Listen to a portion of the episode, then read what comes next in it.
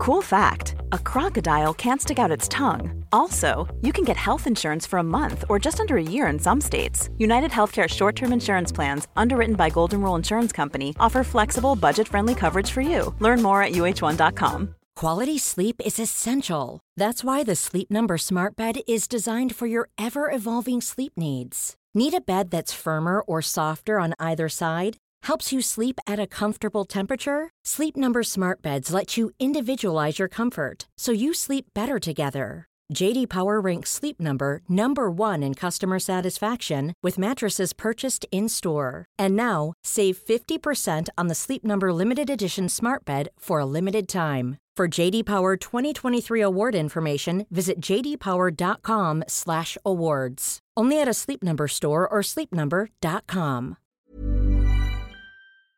Salute e salve, benvenuti alla Storia d'Italia, episodio 153, il ritorno di Nika.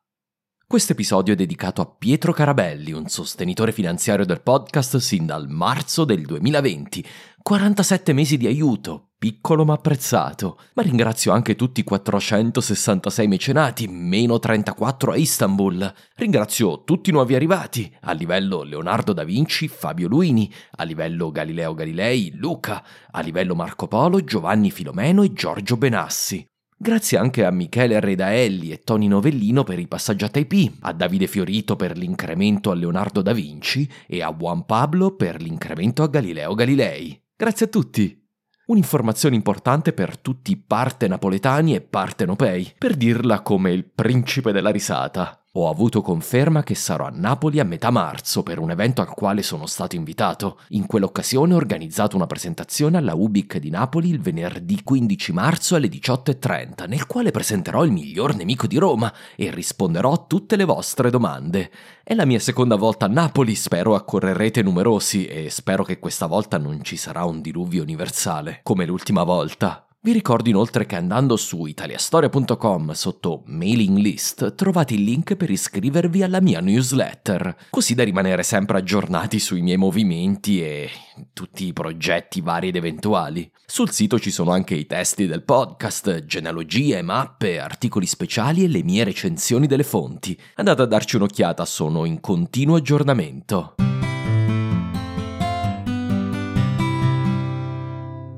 Nello scorso episodio siamo restati tutto il tempo, come non facevamo da un po', nell'Italia longobarda, dove ormai tutti sono longobardi. Lo sono i nobili, i vescovi, gli abitanti delle città e quelli delle campagne. È un regno dove si usa una nuova moneta con l'effigie di Cunicperto e dove ormai tutti sono cattolici abbiamo simbolicamente terminato la puntata all'anno 700, l'ultimo del VII secolo, anche se non l'ultimo della nostra narrazione del VII secolo. In questa puntata in realtà ci riallacciamo alla puntata 151, la precedente, la prima dedicata a Giustiniano, secondo del suo nome, per grazia di Cristo Basileus dei Romani lo abbiamo lasciato tutto sommato in una buona situazione. Ha ottenuto alcuni successi contro gli slavi e contro gli arabi, fino al 691 impegnati nella loro seconda fitna. Le cose sono andate un po' meno bene con il suo concilio quinisesto, al quale si è opposto fermamente Papa Sergio I. Giustiniano ha provato a servirgli il piatto di Vigilio e Martino, ma ahimè le cose non sono andate esattamente come pianificato. Il suo servitore Zaccaria è tornato con le pive nel sacco e quell'irritante vescovo occidentale è ancora al suo posto. Poco male deve aver pensato Giustiniano, ci sarà tempo per fare i conti con lui.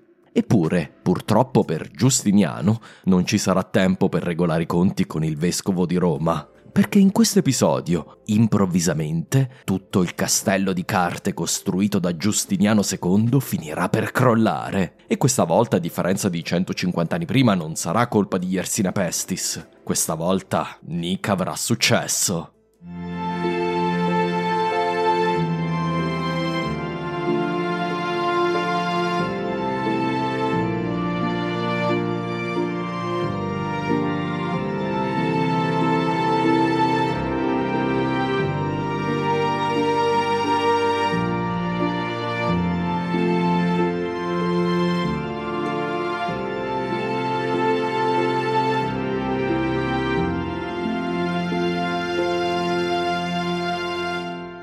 Fronte orientale abbiamo lasciato Giustiniano al 690 circa, quando aveva firmato un accordo con Abd al-Malik nel quale l'Amir al-Muminin si impegnava a consegnare mille solidi, un cavallo e uno schiavo per ogni giorno di pace tra le due potenze. Non solo in quella sede i due imperi giunsero anche ad una soluzione salomonica riguardo di alcune terre contese. I proventi delle tasse di Cipro, Armenia e Iberia sarebbero stati divisi a metà se per i regni caucasici questo presto cambierà, va detto che, curiosamente, l'accordo su Cipro rimarrà in vigore per secoli. Dite la verità, non ve lo aspettavate, vero?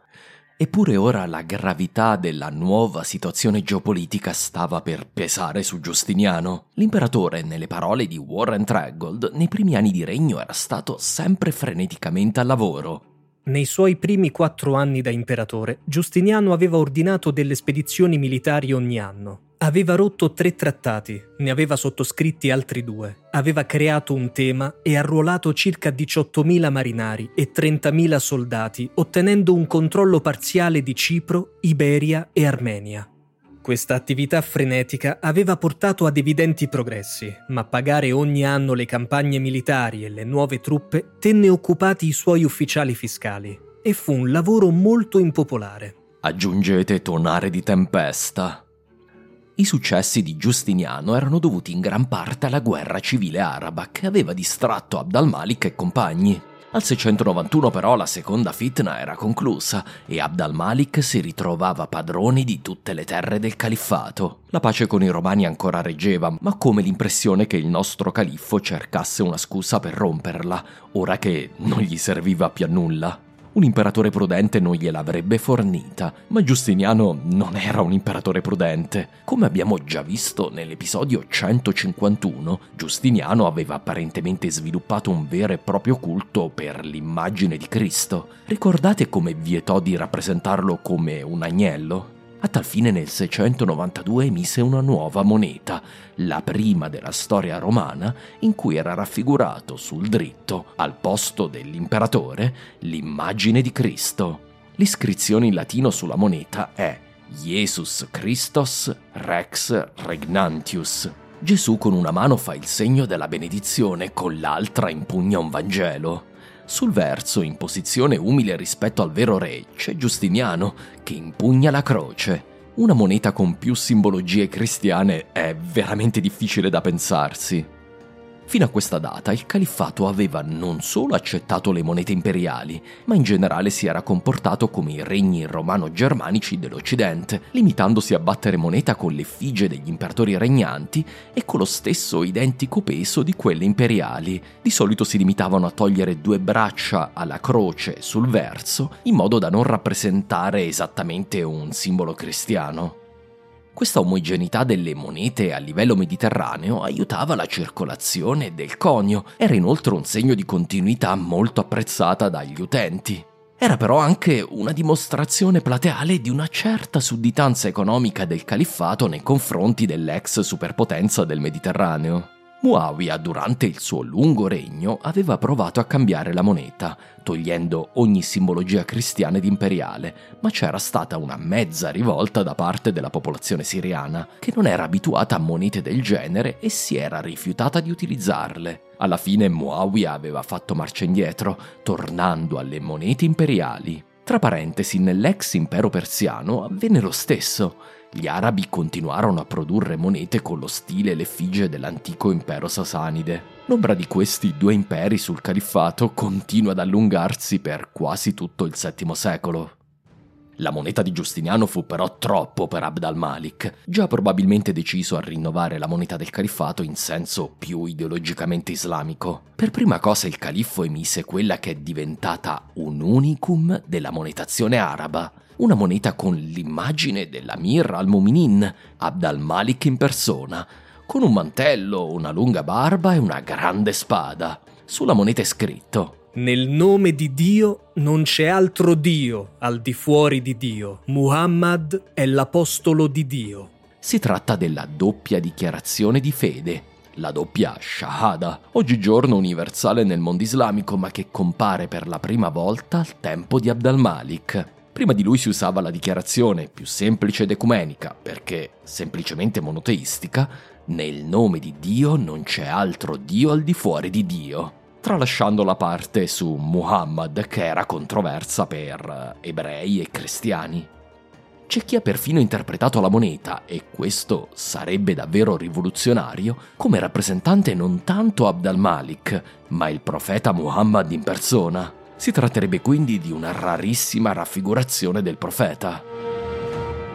Non è chiaro quando questa moneta fu coniata la prima volta, ma le nostre fonti, in particolare teofane, ci riferiscono che fu prima dello scoppio della nuova guerra tra Romani e Califfato. A quanto pare Abd al-Malik decise di utilizzare le sue nuove monete per pagare il tributo ai Romani, sapendo benissimo che Giustiniano non le avrebbe mai accettate, cosa che infatti avvenne, non le accettò. Ma alla fine fu un altro il pretesto per portare alla guerra, Cipro. Come abbiamo visto, il trattato di pace aveva imposto di dividere a metà il raccolto fiscale dell'isola, ma Giustiniano provò a giocare uno scherzetto agli arabi, iniziò a deportare la popolazione di Cipro dall'isola verso l'Anatolia e la Grecia, con lo scopo di tenersi il 100% delle loro tasse. Per Abd al-Malik fu la scusa di cui aveva bisogno per denunciare il trattato di pace e prepararsi alla guerra. Nella primavera del 692 i due imperi si affrontarono nella città di Sebastopoli, non quella in Crimea, ma nel Ponto, in Anatolia. Prima di combattere il califfato, Giustiniano ordinò una leva forzosa degli slavi che aveva sconfitto pochi anni prima, trasferendoli in Anatolia. Li chiamò il suo popolo speciale, riponendo molta fiducia in loro per la guerra che ci si attendeva. Ahimè gli slavi finirono per fare la fine degli Esterling di Medros, se siete a vostro agio nel Silmarillion. La fiducia del nostro Medros Giustiniano si dimostrerà mal riposta, nel corso della battaglia un gran numero di slavi passò al nemico, nelle parole del patriarca Niceforo. All'inizio gli arabi sembravano sconfitti. Il loro generale Muhammad però riuscì ad ottenere l'appoggio degli slavi che stavano combattendo per i romani, inviando loro una grande quantità d'oro. Dopodiché 20.000 di loro si unirono agli arabi e questo causò la rotta dei romani. Dopo essersi ritirato, Giustiniano radunò gli slavi che gli restavano e in un luogo chiamato Leuchete, vicino al golfo di Nicomedia, li fece mettere tutti a morte, con le loro mogli e i loro figli. Se non conoscessi abbastanza cose su Giustiniano, prenderei con le pinze questa storia di genocidio, ma come vedremo potrebbe trattarsi solo del primo caso della furia vendicatrice di questo sovrano. Comunque sia, quello che gli archeologi hanno ritrovato sono i segni, attraverso bulle e sigilli, che molti tra gli slavi non furono uccisi, ma venduti come schiavi. Un destino migliore, ma che getta comunque una luce sinistra su quello che avvenne.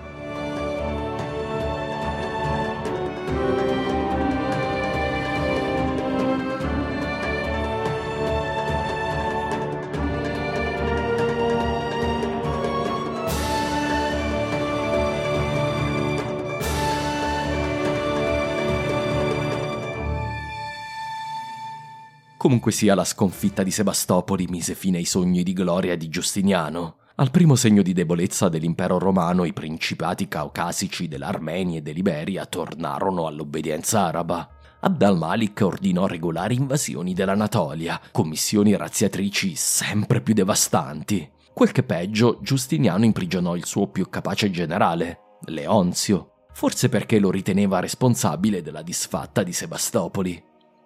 Gli anni passarono e la situazione militare non migliorò, né si abbassarono le tasse che erano richieste ai nobili della capitale, sempre più irritati con il governo.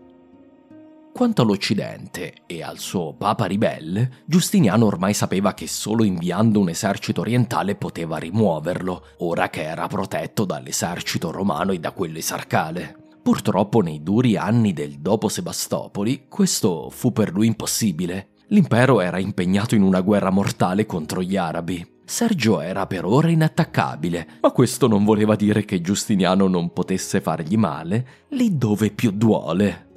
Da sempre le province dell'Illirico occidentale, ovvero Grecia, Creta, Macedonia, Dalmazia, erano appartenute ecclesiasticamente al patriarcato occidentale di Roma, nonostante sin dagli anni dopo la battaglia di Adrianopoli il grosso di quest'area facesse parte dell'impero d'Oriente e che fosse in larga parte ellenofono e non latinofono.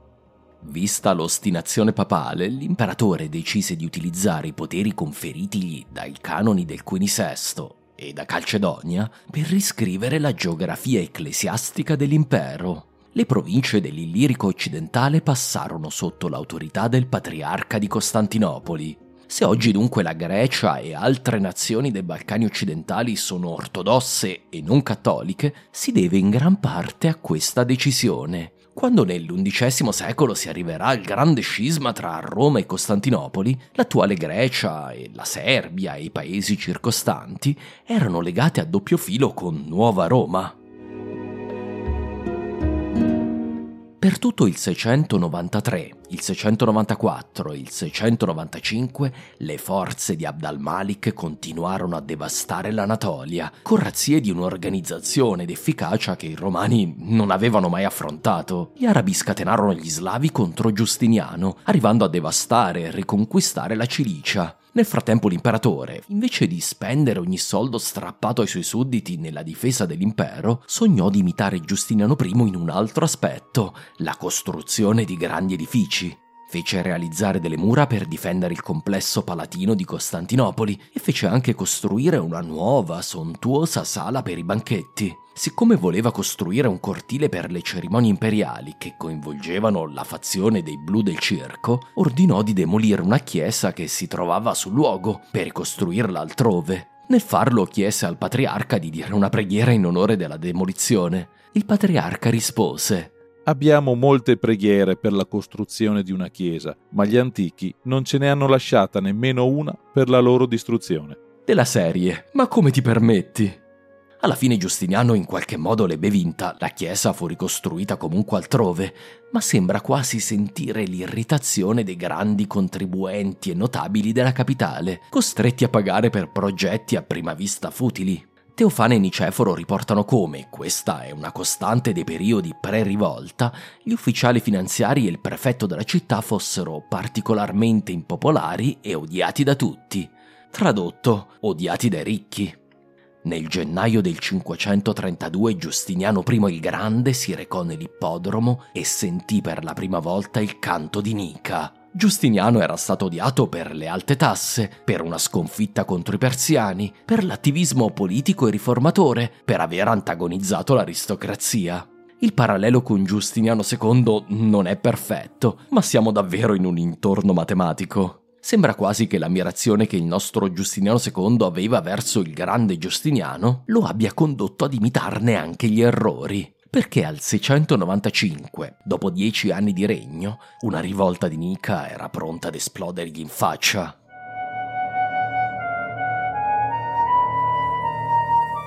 La miccia questa volta non furono i demi del circo, ma eventi più personali.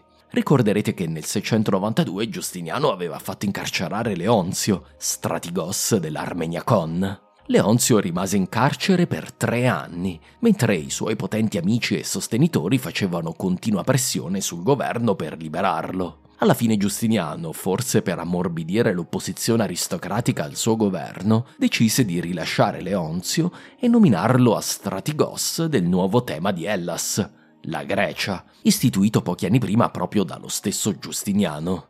Nella storia riportata da Niceforo e Teofane è chiaro che Leonzio temesse che questo incarico nascondesse una trappola. Entro un anno sarò morto, avrebbe detto ai suoi amici, mentre veniva scortato al porto dell'imperatore Giuliano per imbarcarsi per la Grecia.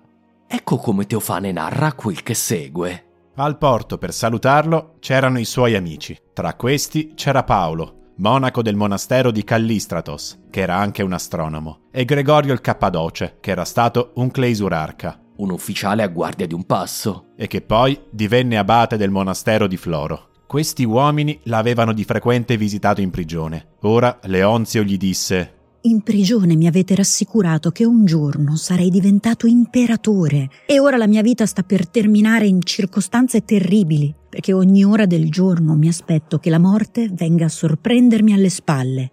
Questi risposero Se non esiterai, il tuo obiettivo sarà presto raggiunto, ma smettila di lamentarti e seguici. Così Leonzio, con gli uomini che lo seguivano, si diresse silenziosamente al pretorium. La sede del prefetto in città. Bussarono al cancello e dissero che l'imperatore li aveva inviati per questioni che riguardavano alcuni prigionieri. I guardiani avvertirono il prefetto, che ordinò di aprire le porte. Leonzio e i suoi fecero irruzione, si impadronirono del prefetto e lo legarono mani e piedi. Leonzio allora aprì tutte le celle e rilasciò i prigionieri, una banda numerosa di uomini coraggiosi, la maggior parte soldati che erano stati arrestati e imprigionati anni prima.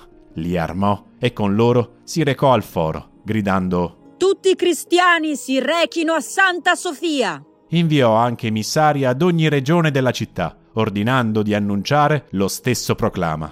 Il popolo della città, perturbato, andò radunandosi nell'atrio della chiesa. Leonzio in persona, con i suoi amici e due monaci e altri uomini prominenti che erano stati rilasciati, salì le scale del patriarcato per parlare con il patriarca. Lo persuase a scendere ed annunciare al popolo Questo è il giorno annunciato da Dio. Allora tutto il popolo gridò Che muoia Giustiniano! e tutti si recarono all'ippodromo.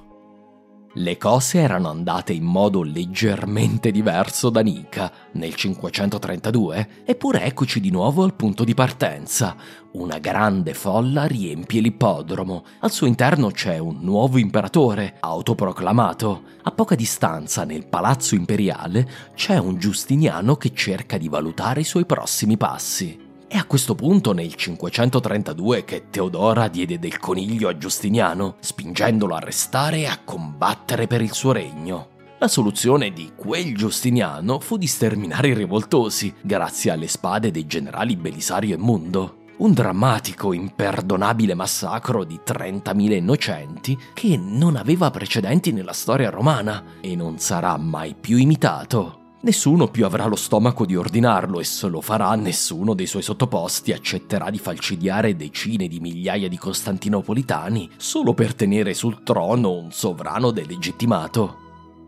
E infatti così non fu neanche per Giustiniano II. L'imperatore fu catturato e trascinato nell'ippodromo, di fronte a Leonzio. Questi decise di iniziare il suo regno con un atto magnanimo e non lo fece mettere a morte. Pubblicamente però gli fu tagliato il naso alla radice, un segno che, indubbiamente, l'avrebbe squalificato per sempre da qualunque futura pretesa di governo. D'altronde lo sapevano tutti, non si può essere imperatori con una menomazione fisica. Non trovate?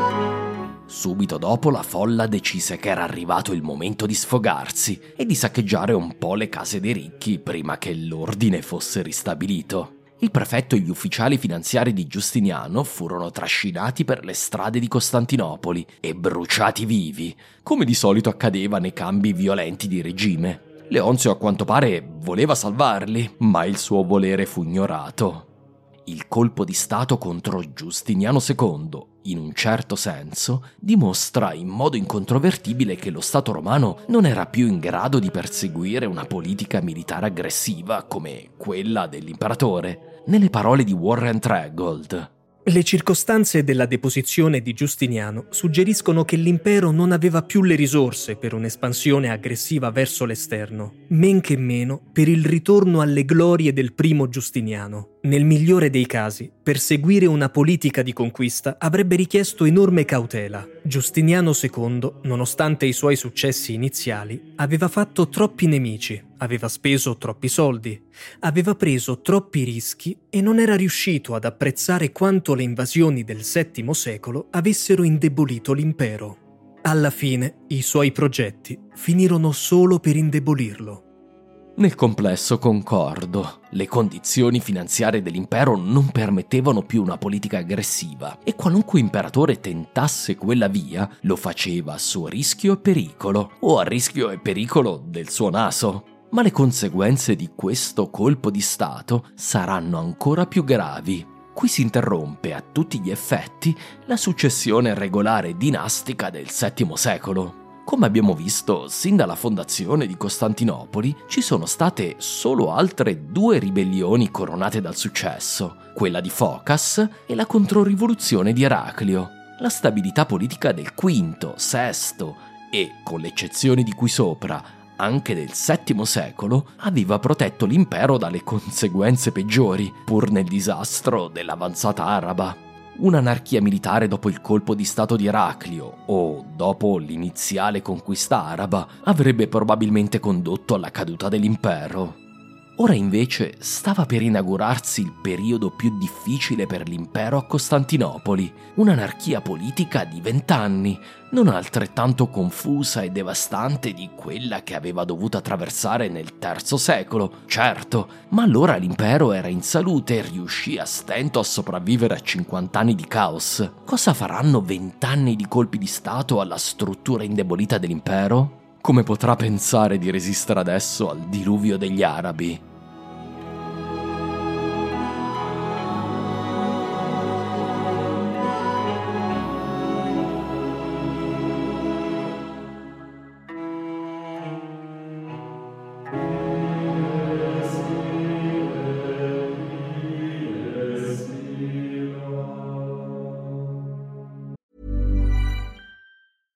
Selling a little or a lot? Shopify helps you do your thing however you cha-ching. Shopify is the global commerce platform that helps you sell at every stage of your business. From the launch your online shop stage to the first real life store stage, all the way to the did we just hit a million orders stage. Shopify is there to help you grow. Shopify helps you turn browsers into buyers with the internet's best converting checkout. 36% better on average compared to other leading commerce platforms because businesses that grow grow with Shopify. Get a $1 per month trial period at shopify.com/work. shopify.com/work. Quality sleep is essential. That's why the Sleep Number Smart Bed is designed for your ever-evolving sleep needs. Need a bed that's firmer or softer on either side? Helps you sleep at a comfortable temperature? Sleep Number Smart Beds let you individualize your comfort so you sleep better together. JD Power ranks Sleep Number number 1 in customer satisfaction with mattresses purchased in-store. And now, save 50% on the Sleep Number limited edition Smart Bed for a limited time. For JD Power 2023 award information, visit jdpower.com/awards. Only at a Sleep Number store or sleepnumber.com. Prima di affrontare il glorioso regno di Leonzio, vorrei adesso riallacciarmi alla storia italiana e coprire gli eventi dell'Italia imperiale e peninsulare nell'ultimo decennio del VII secolo, dopo aver già coperto l'Italia longobarda nella puntata precedente. Inizierei dai Longobardi meridionali, che non abbiamo in realtà molto toccato durante l'episodio dedicato a Cunicperto. Qui fino al 687 era duca Romualdo, figlio di re Grimoaldo, lo ricordate?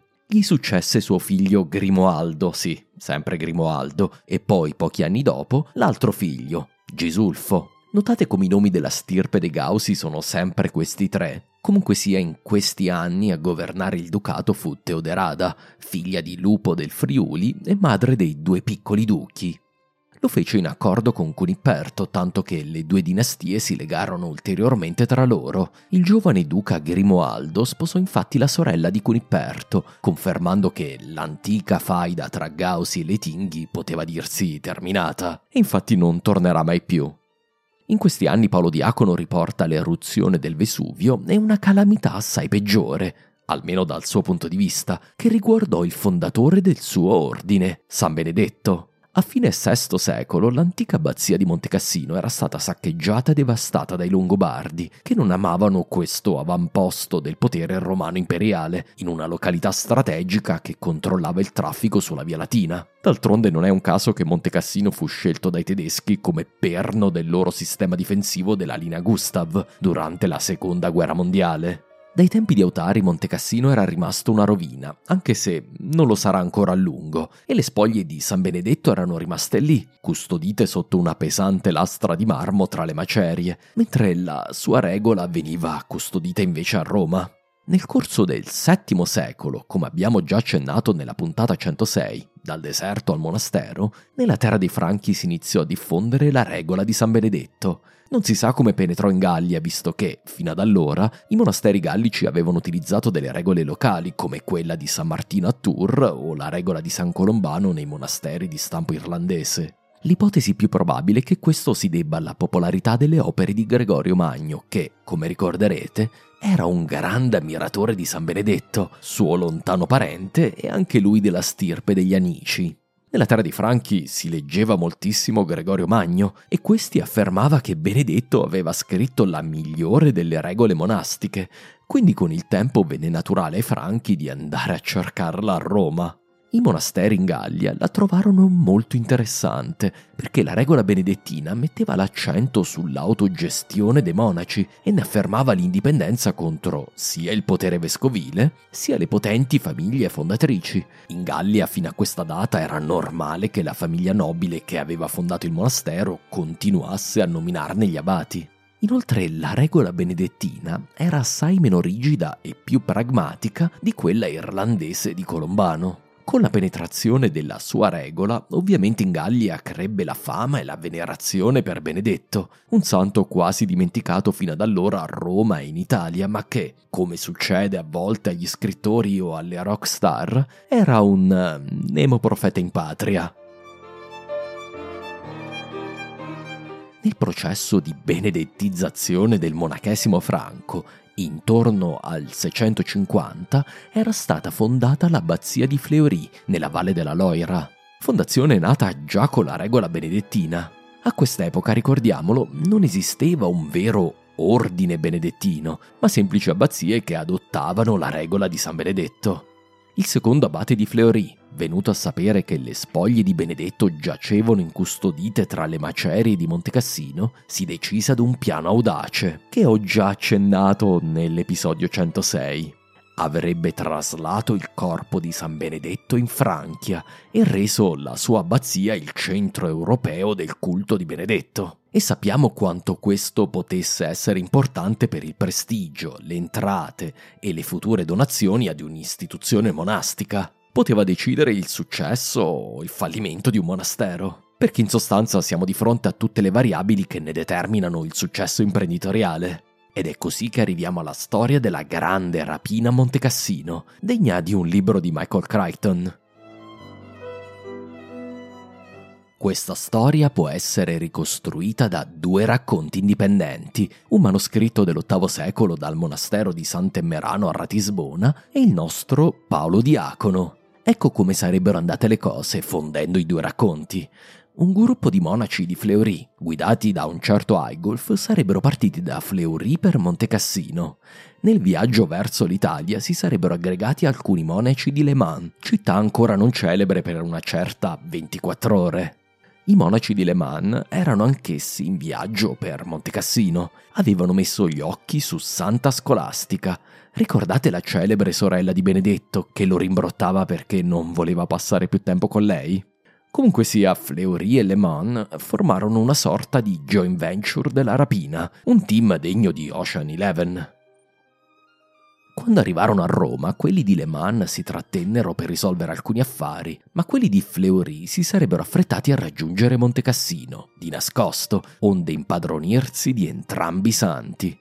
Secondo il manoscritto di Sant'Emerano, i monaci furono aiutati nella ricerca da un guardiano di porci, ma lo scopritore della tomba fu un cuoco che viaggiava con la spedizione e che ebbe in sogno una rivelazione che gli svelò il luogo della sepoltura. Recativisi, i monaci avrebbero infine trovato i resti dei due santi sotto due lastre di marmo, ma i monaci di Le Mans si accorsero che quelli di Fleury si erano intrufolati a Montecassino. Di tutta fretta raggiunsero i complici prima che questi riuscissero a svignarsela. Alla fine Fleury e Le Mans decisero di dividersi le reliquie, ma dovettero far fronte anche ad altri nemici. I Longobardi si erano infatti accorti di quello che era accaduto e inviarono dei distaccamenti di soldati a cavallo per cercare di catturare i franchi con le mani nella marmellata, e a quanto pare lo stesso fece anche il Papa. Il fatto volle che, con l'aiuto soprannaturale di Dio, si intende, i nostri ladri riuscissero a raggiungere il regno dei Franchi e tornare a Fleury, dove le spoglie di San Benedetto furono accolte trionfalmente, mentre Santa Scolastica andava a Le Mans. L'abbazia di Fleury cambiò dunque il nome in Saint-Benoît, in moderno francese. Nell'undicesimo secolo sulla tomba di San Benedetto fu costruita una spettacolare chiesa romanica e, come previsto, l'abbazia divenne potente e riverita in tutta la Gallia. Una storia appassionante e mi pare anche piuttosto improbabile. Ecco perché ho usato spesso il condizionale mentre la raccontavo. Nell'episodio 106 ho riportato invece quello che credo avvenne davvero. Penso proprio che i Longobardi non avrebbero mai permesso la traslazione se non l'avessero voluta davvero e che l'intera vicenda fu realizzata in accordo con le autorità longobarde di Benevento e, probabilmente, anche con quelle di Pavia. D'altronde Benedetto era legato più al mondo romano imperiale e l'abbazia non aveva alcuna importanza per i Longobardi, che probabilmente non si erano ancora accorti dell'importanza di questo santo. È probabile che compresero troppo tardi il loro errore. Cedere una rockstar del Medioevo ad uno stato concorrente non è mai una scelta accorta. Comunque sia, i duchi di Benevento provarono a rimediare, e questo mi sa di coscienza sporca. Nel 718 il Ducato di Benevento incentivò la ricostruzione dell'abbazia di Montecassino, regnante Liuprando, e i monaci che vennero a vivere nel nuovo monastero si sperticarono nel giurare che San Benedetto non aveva mai lasciato quei luoghi. Ancora oggi sia Saint-Benoît a Fleury che San Benedetto a Montecassino rivendicano di possedere le spoglie del santo. Ahimè è impossibile valutare chi abbia ragione, almeno non senza dettagliate analisi scientifiche. Io, potendo farle, metterei a paragone il genoma di queste ossa con quelle di Gregorio Magno, che sono ancora custodite in San Pietro. Chissà che non si possa risolvere il mistero. Per ora ci si è limitati a comparare le ossa, ed è evidente che non combaciano. Quindi i due San Benedetto appartengono appunto a due persone diverse. È importante perché a volte i ladri di ossa non erano molto scrupolosi, lasciando magari dietro qualche rimasuglio. Non è questo il caso. Dunque, o i ladri franchi si sono sbagliati nel loro lavoro di trafugamento, o si sbagliano i monaci di Montecassino. Lascio a voi provare ad indovinare chi abbia ragione.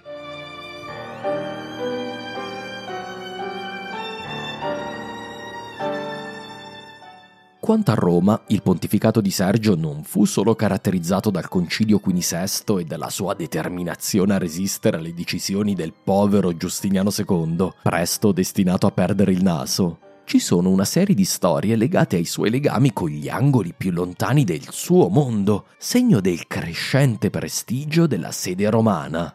Una ci viene addirittura dalla Siria, dove sin dal V secolo c'era un movimento calcedoniano che prendeva il nome da San Maron o Marone, un eremita siriaco che ebbe molti seguaci nelle montagne del Libano e nella valle dell'Oronte, in Siria. I Maroniti erano nemici giurati dei monofisiti e pertanto erano rimasti in comunione con Costantinopoli e Roma, come gli altri calcedoniani. Con l'arrivo degli arabi si erano rifugiati nelle montagne, la maggior parte dei Mardaiti, guerriglieri anti-arabi di quelle terre, erano probabilmente legati al movimento cristiano maronita.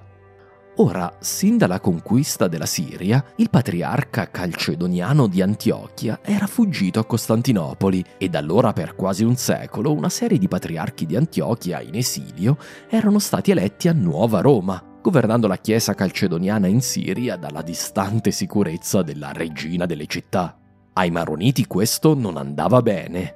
Volevano un patriarca in Siria che li aiutasse a resistere, che fosse la loro guida. Infine si decisero ad eleggerlo, da soli.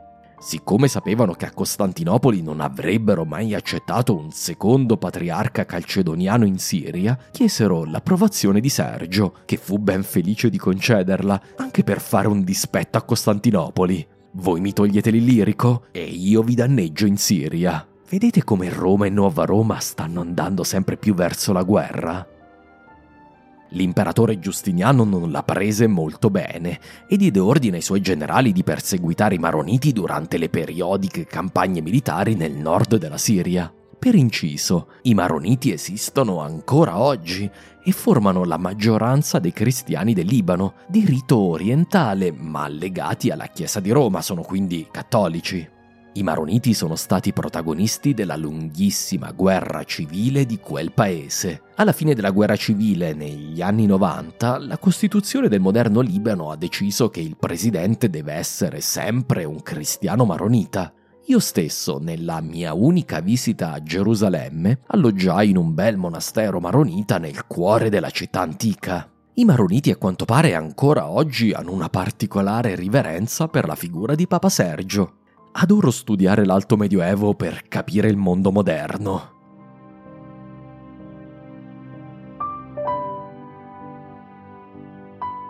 Ma Sergio ebbe una grande influenza anche verso nord. Il suo pontificato portò infatti alla fondazione della Chiesa dei Frisoni, in sostanza la Chiesa della moderna Olanda. Questa regione era rimasta fuori dal regno franco fino alla fine del VII secolo in Austrasia però si era nel frattempo affermata l'autorità di Pipino di Herstal, il maggiordomo che inaugura una sequenza ininterrotta di potenti maggiordomi al re del casato di Pipino, o Peppin, che ci conduce dritti a Carlo Magno.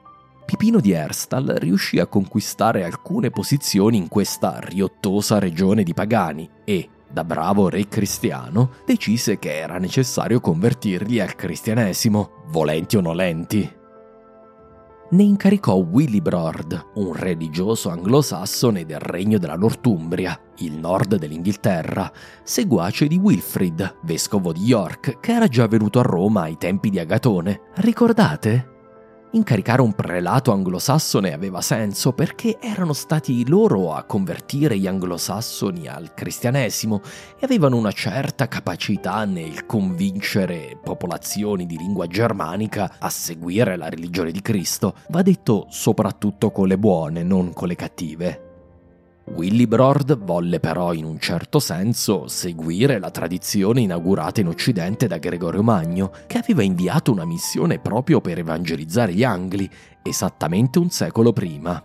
Willibrord pensava che la sua missione avrebbe avuto più peso e più gravitas con il bollino di garanzia romana. Quindi si recò a Roma e ottenne da Sergio l'autorizzazione a diventare vescovo dei Frisoni, ricevendo anche il pallio, simbolo della sua missione. Willibrord si recò dunque nella terra dei Frisoni e prese possesso della sua nuova cattedra, che fu fondata nell'antica fortezza romana di Traiectum, che altro non vuol dire che traghetto, un luogo strategico dove era possibile attraversare il Reno, che al tempo dei Romani e anche in quest'epoca seguiva un corso più settentrionale rispetto a quello moderno. Traiectum, al tempo dell'impero romano, era un'importante fortezza che ospitava una coorte di soldati. Nel III secolo era diventato un vero castello tardantico, con possenti mura di pietra. Attorno alla fortezza era cresciuto un villaggio. L'intera infrastruttura fu probabilmente abbandonata nel 270, ma le possenti mura romane erano restate, pronte ad essere restaurate e riutilizzate. A metà del VII secolo i Franchi rifortificarono il castello e conquistarono il villaggio, che ormai aveva preso un nome germanico derivante dal suo antico nome latino. Si chiamava Utrecht. Qui intorno al 697 si stabilì Willibrord, facendo costruire una cattedrale su un antico tempio pagano iniziò subito la sua opera di evangelizzazione, ordinando il battesimo di massa dei frisoni e di mettere a fuoco i loro idoli. Con il tempo stabilì altre sedi vescovili sotto l'autorità metropolita di Utrecht, ad Haarlem e Deventer, più a nord. Con la sua opera per la prima volta il cristianesimo iniziò a penetrare in queste terre d'oltre Reno, che non erano mai davvero appartenute stabilmente all'impero romano. È interessante notare come ancora a fine VII secolo la frontiera tra cristianesimo e paganesimo fosse ancora in gran parte sul vecchio confine imperiale. Ma le cose, non vi preoccupate, cambieranno presto. La lotta della Chiesa e dei Franchi contro i frisoni pagani era solo agli inizi, ma con la benedizione di San Pietro si poteva dire iniziata. Tra parentesi, Willibrord rimase vescovo di Utrecht fino al 739, anche se nel 719 si ritirò in un monastero in Lussemburgo. Il suo successore sarà un altro importantissimo evangelizzatore dei popoli germanici, Bonifacio, ma di lui parleremo nell'VIII secolo, perché in sostanza è il fondatore della Chiesa tedesca.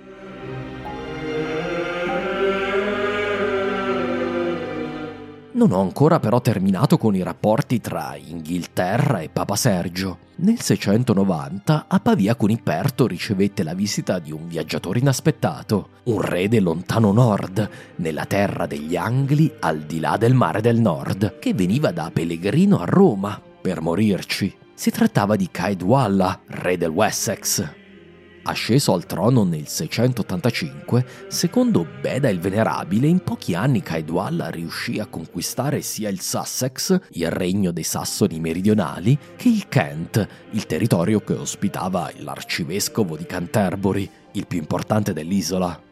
Con un'audace missione militare, Caedwalla invase anche l'isola di White, dove gli abitanti erano ancora pagani, sterminandone la popolazione e costringendo chi era rimasto a convertirsi al cristianesimo. Durante la guerra fu ferito gravemente e, sentendo che gli restava poco da vivere, decise di mettersi in viaggio per Roma, con l'intenzione di morirci. Lungo la strada giunse a Pavia, da Re Coniperto, che lo ricevette con tutti gli onori. D'altronde ricorderete che aveva una moglie anglosassone. Immagino che Caedwalla amò parlare con qualcuno nel suo natio inglese antico. Infine, a primavera del 690, Caedwalla si mise in viaggio per Roma, in modo da giungervi prima di Pasqua. Qui fu battezzato da Papa Sergio, Caedualla, come Costantino, aveva atteso fino all'ultimo per essere battezzato, in modo da lavare via con il battesimo gli immagino innumerevoli peccati. In suo onore fu scritto un bel epitaffio da parte del vescovo di Milano, Benedetto. Ecco il testo, con solo alcuni brevi tagli. Cedoal, potente nelle armi, abbandonò per amore di Dio il suo tetto, il potere, la prole, il regno fiorente, i trionfi, le spoglie, i capi, le mura, l'accampamento, il focolare, tutto ciò che aveva accumulato in vita. Re Pellegrino si incamminò per conoscere la sede di San Pietro e, santificato, ricevere a quella fonte le pure acque della fede, attingendo alla luce del suo radioso splendore, dal quale promana il fulgore che dà la vita.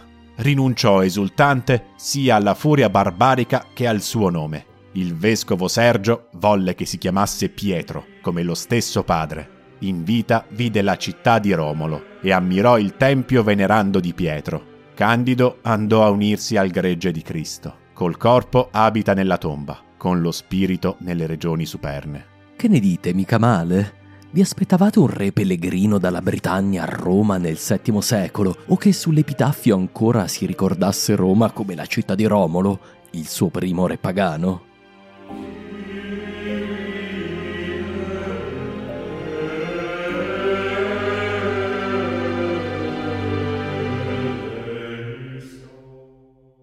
Al tempo di Sergio potrebbe risalire inoltre una moneta molto peculiare, d'argento, che sul dritto riporta come sempre l'immagine imperiale, ma sul verso ha la dicitura Roma, scritta per intero, novità per la monetazione bizantina, assieme ad una piccola S, che potrebbe simboleggiare proprio Sergio. È forse un segno che la zecca imperiale di Roma, in anni di forte opposizione tra Roma e Costantinopoli, decidesse di battere moneta per la prima volta direttamente a nome della città e del suo vescovo? Non possiamo esserne certi, ma è una teoria interessante e a mio avviso anche verosimile, una delle prime tracce materiali della progressiva evoluzione del papato verso la direzione di qualcosa che inizia ad assomigliare lontanamente ad uno Stato. Da tutte queste storie che vi ho riferito, penso venga fuori quanto stia rapidamente affermandosi l'autorità papale sull'Occidente. In Francia ancora si presta poca attenzione ai vescovi di Roma, ma la tradizione inglese e irlandese è fortemente legata a Roma e ora, con la sua militante evangelizzazione, si sta espandendo sul continente, in Olanda e presto anche in Germania. In Italia il regno longobardo prova ad appoggiarsi sempre di più a Roma, un po' per puntellare la sua legittimità, un po' per cercare di convincere il papato a rompere con Costantinopoli. La controversia sul Quinisesto e la strenua opposizione di Sergio a quella che gli occidentali consideravano l'arrogante aggressione orientale aveva mobilitato l'Italia imperiale a difesa del vescovo di Roma. Sergio aveva esteso i legami della sede romana verso nord e verso est. Nelle parole di Paolo De Logu, questi fatti valsero ad allargare gli orizzonti del papato, la cui autorità non dipendeva più dal continuo regolamento di conti con Costantinopoli, ma era riconosciuta senza riserva dalla nuova cristianità che si stava estendendo in Occidente. Su questo avrebbero lavorato i successori di Sergio nell'VIII secolo.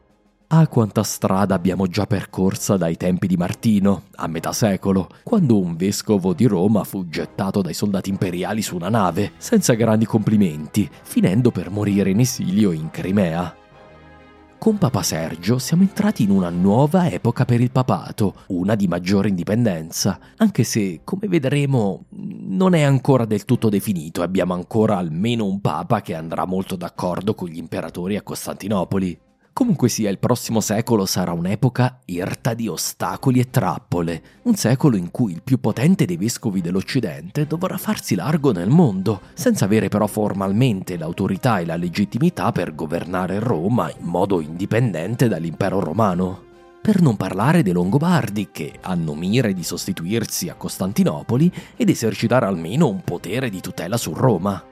Come fare per navigare queste acque agitate? Toccherà ai successori di Sergio provarci, perché questo vigoroso papa, certamente uno dei più importanti del VII secolo assieme ad Onorio e Agatone, si spense un anno dopo Cuniperto, nel 701, lasciando il nuovo secolo ai suoi successori.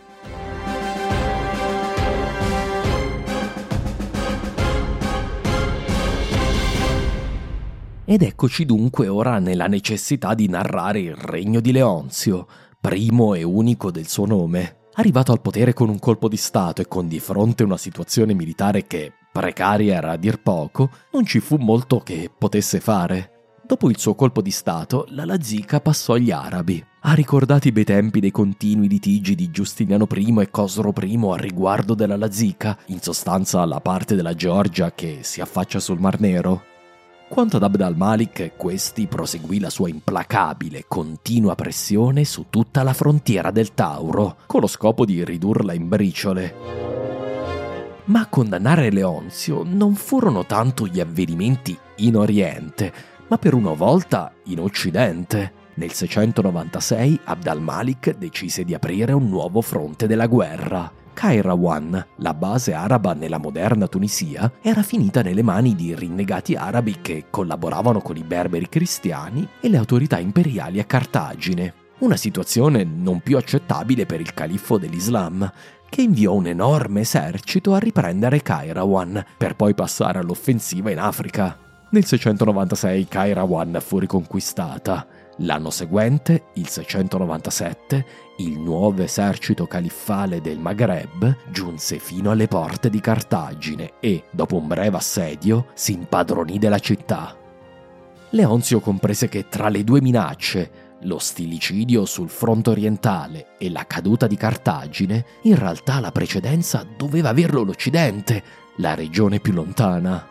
Cartagine era la chiave per mantenere tutta la parte occidentale dell'impero, dalla metropoli africana all'Esarca d'Africa. Rifugiatosi in Sicilia, controllava la Tingitana e le colonne d'Ercole, le Baleari, la Sardegna e la Corsica. Il grano africano sfamava Costantinopoli e, in misura minore, anche Roma. Il porto di Cartagine era indispensabile e se fosse rimasto a lungo in mano araba non ci sarebbe stato modo di recuperarlo e da allora dio controllo imperiale sulle acque del Mediterraneo occidentale. La reazione imperiale fu dunque immediata. Leggiamo il patriarca Niceforo. Venuto a sapere della caduta di Cartagine, Leonzio allestì l'intera flotta romana e la mise al comando del patrizio Giovanni, esperto in guerra, e la inviò a Cartagine. Questa spedizione ha allo stesso tempo un che di Belisario, ma anche della disperata missione del 468, quando Leone I inviò una grande flotta per abbattere il regno dei Vandali e salvare l'Occidente, l'ultimo tentativo di salvare il salvabile.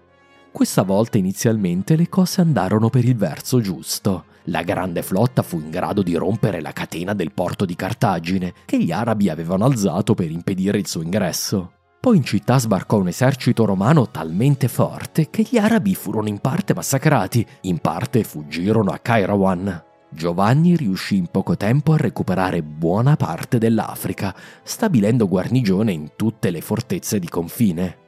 Ma Abd al-Malik non era uno che mollava facilmente la presa.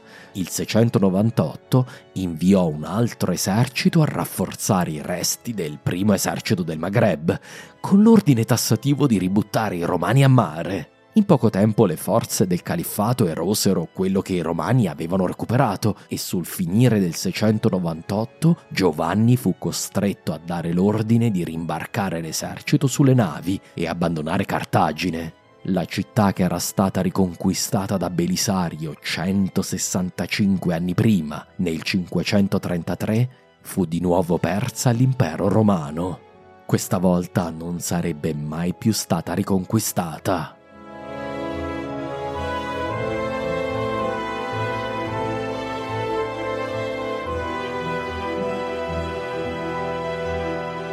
La caduta di Cartagine è un evento cruciale nella storia dell'espansione araba, tanto importante che era una delle possibili date per chiudere la narrazione del secolo. Fino a questa data gli arabi, dopo i primi grandi successi del loro glorioso decennio dal 634 al 644, erano stati in gran parte imbottigliati nelle terre che avevano conquistato. Certo, stati di confine passavano ogni tanto da questa o quella parte, ma il territorio del califfato per quasi 50 anni era stato più o meno lo stesso che aveva lasciato Umar. Questo almeno in Occidente perché va detto che invece l'espansione del califfato continuò alacremente verso gli altipiani iranici e il Khorasan. Dopo diversi tentativi, respinti dai romani, alla fine invece gli arabi erano riusciti a prendere Cartagine, la capitale dell'esarcato d'Africa. L'importanza di questa città nel bloccare l'avanzata araba è stata spesso, a mio avviso, sottovalutata, finché i romani ebbero un grande porto nel quale far affluire rinforzi. Rapidamente, dall'Italia e dal resto dell'impero, gli arabi non osarono espandersi verso occidente e i berberi del Nord Africa rimasero alleati con l'impero. Cartagine in sostanza fu per decenni, in Occidente, quello che Costantinopoli fu per secoli in Oriente, un bastione dal quale impedire l'espansione araba. Caduta Cartagine, i berberi del Maghreb vennero presto a patto con gli arabi, iniziando anche il processo di conversione all'Islam. Il califato ha d'altronde iniziato il processo di trasformazione da un impero nazionale arabo ad un multietnico impero islamico. Nel giro di pochi anni gli arabi sarebbero giunti fino al moderno Marocco. Qui, impossibilitati a trovare una via d'accesso all'Europa per la porta, ovvero da Costantinopoli, rientreranno nel continente dalla finestra, per l'Iberia.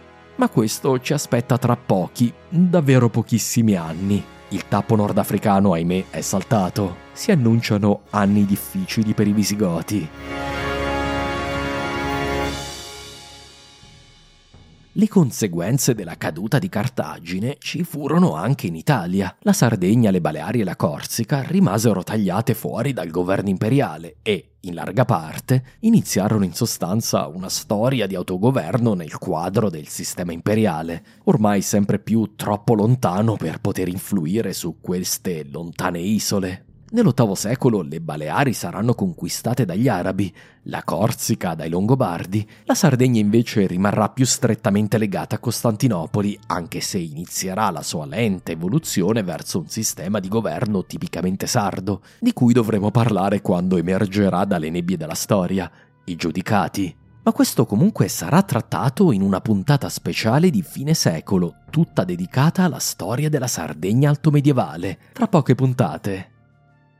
Infine va detto che la recisione del cordone che legava Roma a Cartagine fu un altro colpo al prestigio dell'impero in Italia, una penisola che improvvisamente si ritrovò sulla frontiera della guerra con gli arabi e con un impero incapace di difenderla. Non passerà molto tempo prima che una parte degli italiani prenda la questione della propria difesa nelle proprie mani. L'ultima conseguenza della caduta di Cartagine si ebbe su Leonzio. La flotta di Giovanni, sconfitta, si ritirò verso Creta, ma qui marinai e soldati decisero di ribellarsi, deponendo il loro generale Giovanni ed eleggendo imperatore un Drungarios, un ammiraglio che era sottoposto allo Stratigos dei Cibirioti, la flotta imperiale. È probabile che i marinai temessero la furia di Leonzio una volta tornati a Costantinopoli e che avessero quindi deciso di prevenire piuttosto che curare. Comunque sia, il nostro Drungarios si chiamava Apsimar, un nome germanico, forse perfino goto, ma ovviamente Apsimar era stato romanizzato da chissà quante generazioni. Comunque sia con quel nome non si poteva diventare imperatori, quindi il nostro Apsimar decise di assumere un nome decisamente più imperiale e andò a pescare quello di uno dei primissimi imperatori romani, Tiberio, il malinconico imperatore che costruì la grande villa a Capri. È una scelta curiosa, visto che Tiberio era un imperatore pagano, ma in realtà abbiamo avuto un Tiberio assai più di recente. Ricordate Tiberio II, uno degli imperatori succeduti a Giustiniano, colui che prese le redini dell'impero dopo la pazzia di Giustino II? Inoltre, ultimamente la dinastia eracleana aveva recuperato il nome. Molti dei loro rampolli si chiamavano Tiberio, quindi credo che Apsimar avesse in mente più loro che il figlio adottivo e mai amato di Augusto. Comunque sia, Tiberio III guidò la flotta fino a Sicae, la moderna Galata, dove si svolse la solita votazione impropria dell'impero romano, con i cittadini di Costantinopoli che erano chiamati a scegliere tra Leonzio e Tiberio. Alla fine i costantinopolitani votarono per Tiberio, aprendogli le porte e consegnandogli Leonzio, che ebbe lo stesso fato di Giustiniano II. Fu deposto e il suo naso fu tagliato, ma a differenza di Giustiniano non fu spedito in Crimea, fu invece rinchiuso in un monastero della capitale, per sua sfortuna. Tiberio allora nominò suo fratello Eraclio a comandante dei quattro temata orientali, spedendolo in Cappadocia con l'obiettivo di tenere la frontiera del Tarso, se ci riusciva. Quanto a Cartagine, Tiberio sapeva che era perduta, e lo sarebbe rimasta l'impero romano si apprestava a perdere quel che restava di un intero continente, l'Africa. La rete di rotte navali che teneva assieme la galassia dei domini imperiali era ormai recisa. Da allora il Mediterraneo divenne dunque una frontiera tra un Nord Africa islamico e un'Europa cristiana. A dimostrazione di quanto importante sia questo avvenimento, lo è ancora oggi.